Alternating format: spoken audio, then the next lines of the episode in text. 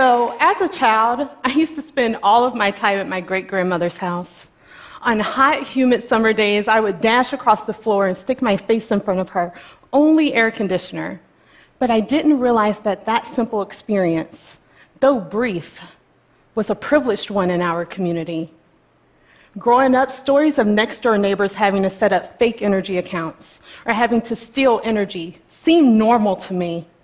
During the winter, struggling to get warm, my neighbors would have no choice but to bypass the meter after their heat was shut off, just to keep their family comfortable for one more day. These kinds of dangerous incidents can take root when people are faced with impossible choices. In the US, the average American spends 3% of their income on energy. In contrast, low-income and rural populations can spend 20%, even 30% of their income on energy. In 2015, this caused over 25 million people to skip meals to provide power to their homes. This is when energy becomes a burden. But energy burdens are so much more than just a number. They present impossible and perilous choices. Do you take your child to get her flu medicine, or do you feed her? Or do you keep her warm? It's an impossible choice, and nearly every month, 7 million people choose between medicine and energy. This exposes a much larger and systemic issue. Families with high energy burdens are disproportionately people of color, who spend more per square foot than their white counterparts. But it's also nurses, veterans, and even school teachers who fall into the mass of 37 million people a year, who are unable to afford energy for their most basic needs. As a result, those with high energy burdens have a greater likelihood of conditions like heart disease and asthma. Look, given our rockets to Mars and our pocket-sized AI, we have the tools to address these systemic inequities. The technology is here. Cost of renewables, insulation, microgrids, and smart home technology are all decreasing. However, even as we approach cost parity, the majority of those who own solar earn much more than the average American.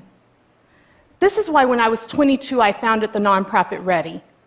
Our mission is to alleviate energy burdens by working with communities, utilities, and government agencies alike to provide equitable access to clean energy, energy efficiency, and energy technology.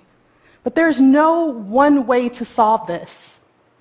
I believe in the power of local communities and the transforming effect of relationships. So, we start by working directly with the communities that have the highest energy burdens. We host workshops and events for communities to learn about energy poverty and how by making even small updates to their homes, like better insulation for windows and water heaters, can go a long way to maximize efficiency. We are connecting neighborhoods to community solar and spearheading community-led smart home research and installation programs to help families bring down their energy bills. We're even working directly with elected officials advocating for more equitable pricing, because to see this vision of energy equity and resilience succeed, we have to work together sustainably. Now, the U.S. spends over $3 billion a year on energy bill payment assistance. And these programs do help millions of people, but they're only able to help a fraction of those in need. In fact, there is a $47 billion home energy affordability gap. So assistance alone is not sustainable.